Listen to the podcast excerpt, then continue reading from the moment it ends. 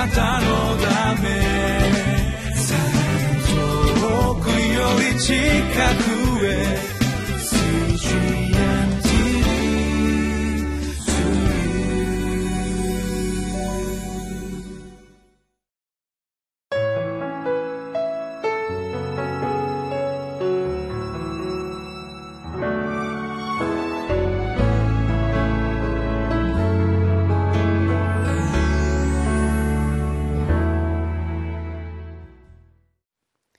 こんにちは。大阪の堺にありますインマヌエル堺キリスト教会牧師の津田聡樹と申します。今日から新しい月が始まります。5月1日。そして今日は日曜日でもあって新しい週の始まりの日でもあります。特に今日はゴールデンウィークの真ん中の日でもあります。いろいろと特別な計画の中にある方もおありでしょう。今週もまた今月も神様の御言葉を開き読み思いを巡らせまた理解し自分の心と生活に適応しお従いして歩んでいきたいと思います。今日から新約聖書の終わりの方にあります第一ペテロペテロの手紙第一の学びになります。この手紙はローマの迫害下で苦しむクリスチャンたちに使徒ペテロが書いて送った激励の手紙です。で同様にそれはさまざまな問題や課題困難や苦難や悲しみと戦いながら生きている現代のクリスチャン私たちに宛ててのメッセージでもあります。今日のメッセージのテーマは生ける望みにより苦難をも喜んで受けますということです。それでは早速聖書の御言葉に聞いてみましょう。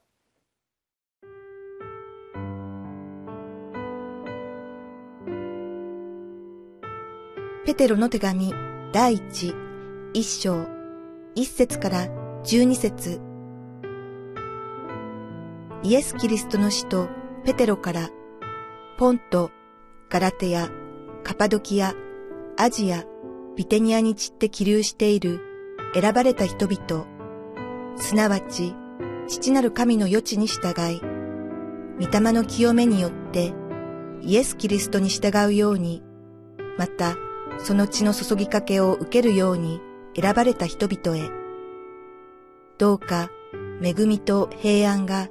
あなた方の上にますます豊かにされますように。私たちの主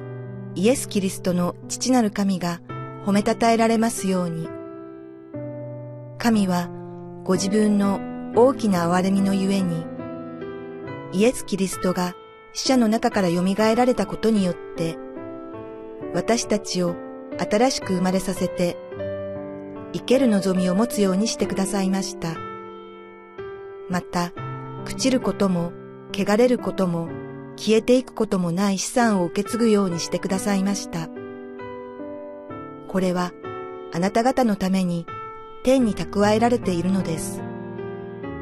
あなた方は信仰により神の道からによって守られており、終わりの時に表されるように用意されている救いをいただくのです。そういうわけで、あなた方は大いに喜んでいます。今はしばらくの間、様々な試練の中で悲しまなければならないのですが、あなた方の信仰の試練は火で精錬されつつ、なお朽ちていく金よりも尊く、イエス・キリストの現れの時に、賞賛と光栄と栄誉になることがわかります。あなた方はイエス・キリストを見たことはないけれども愛しており、今見てはいないけれども信じており、言葉に尽くすことのできない境に満ちた喜びに踊っています。これは信仰の結果である魂の救いを得ているからです。この救いについては、あなた方に対する恵みについて予言した預言者たちも、熱心に尋ね、細かく調べました。彼らは、自分たちのうちにおられるキリストの御霊が、キリストの苦難と、それに続く栄光を前もって明かしされたとき、誰を、また、どのような時を指して言われたのかを調べたのです。彼らはそれらのことが自分たちのためではなく、あなた方のための奉仕であるとの啓示を受けました。そして今や、それらのことは、天から送られた精霊によって、あなた方に福音を語った人々を通して、あなた方に告げ知らされたのです。それは、見つかいたちも、はっきり見たいと願っていることなのです。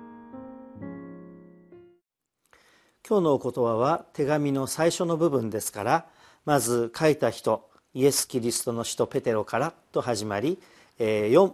読み手の人たちが書かれています。それはあちらこちらに散って起立している人たち選ばれた人々。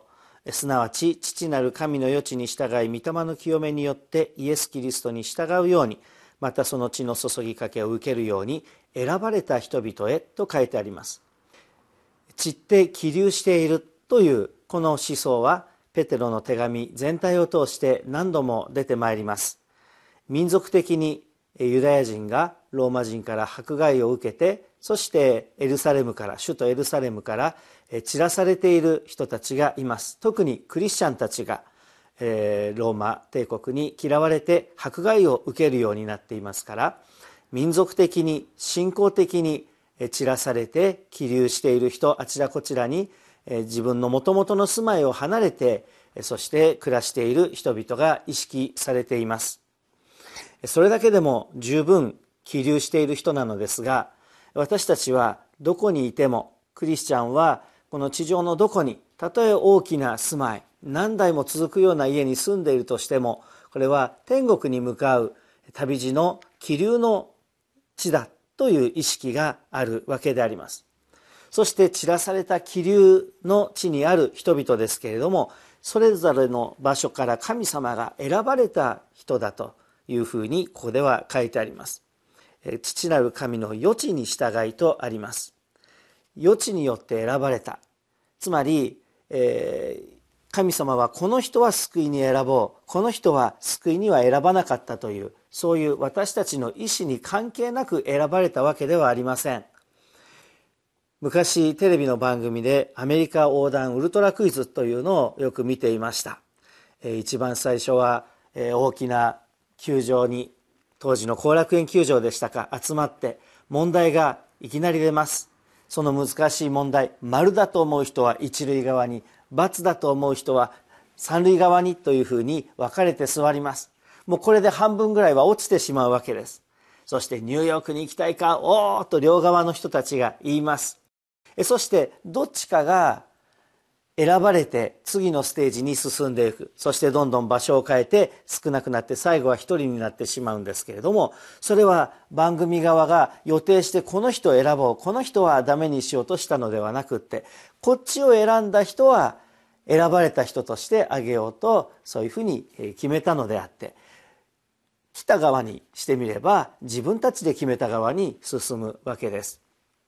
ですから神様はイエス様を信じた人たちは救われてあげようとそのカテゴリーそこを選ばれたわけですけれどもあの人が信じるようにこの人は信じないようにというふうに神様が決めたわけではありません。私たちが選ばれた人の枠に入るかどうか信仰というのはそこに関わってくるわけです。で、えー、いろいろと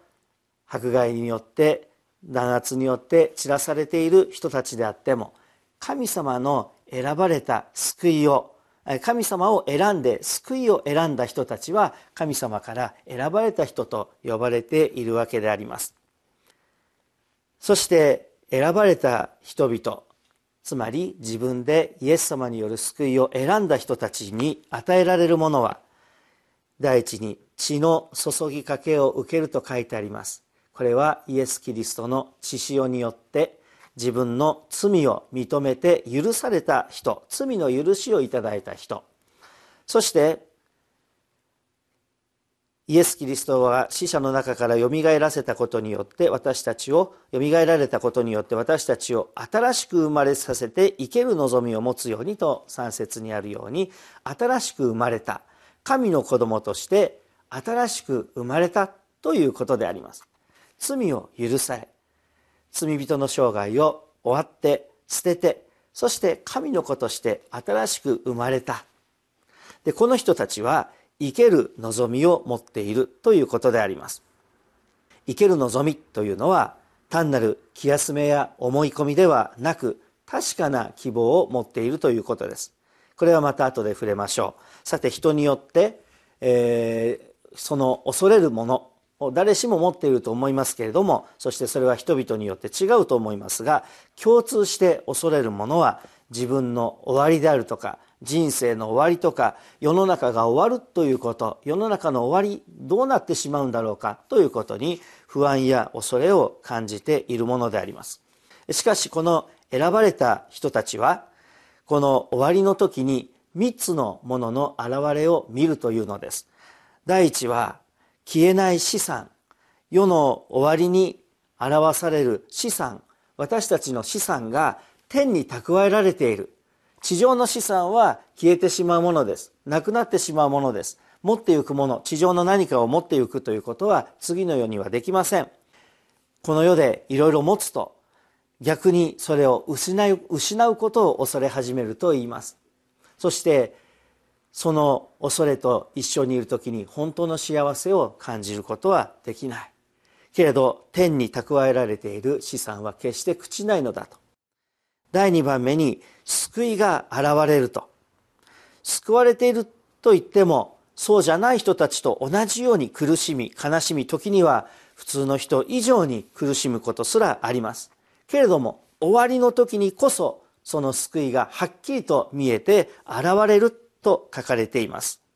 そして第3にイエス・キリストが現れるというのです。終わりの時に。復活された主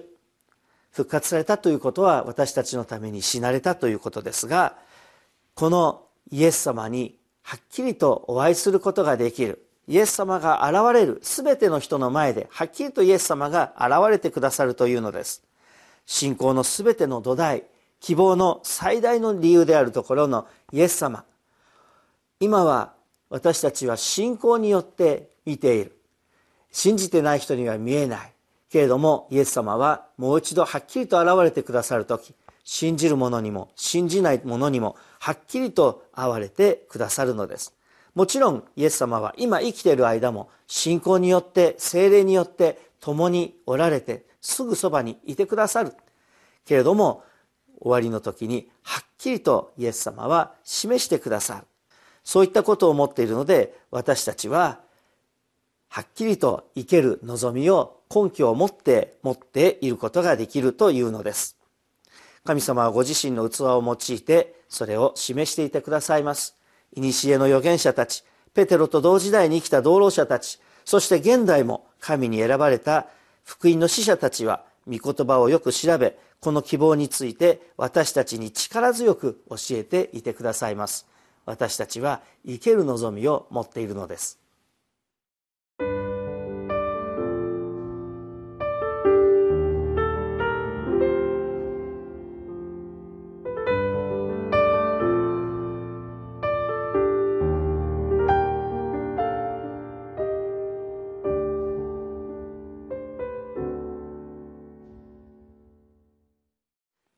今日の御言葉で読みましたようにしばらくの間は苦難や試練があるかもしれません。けれどもその先に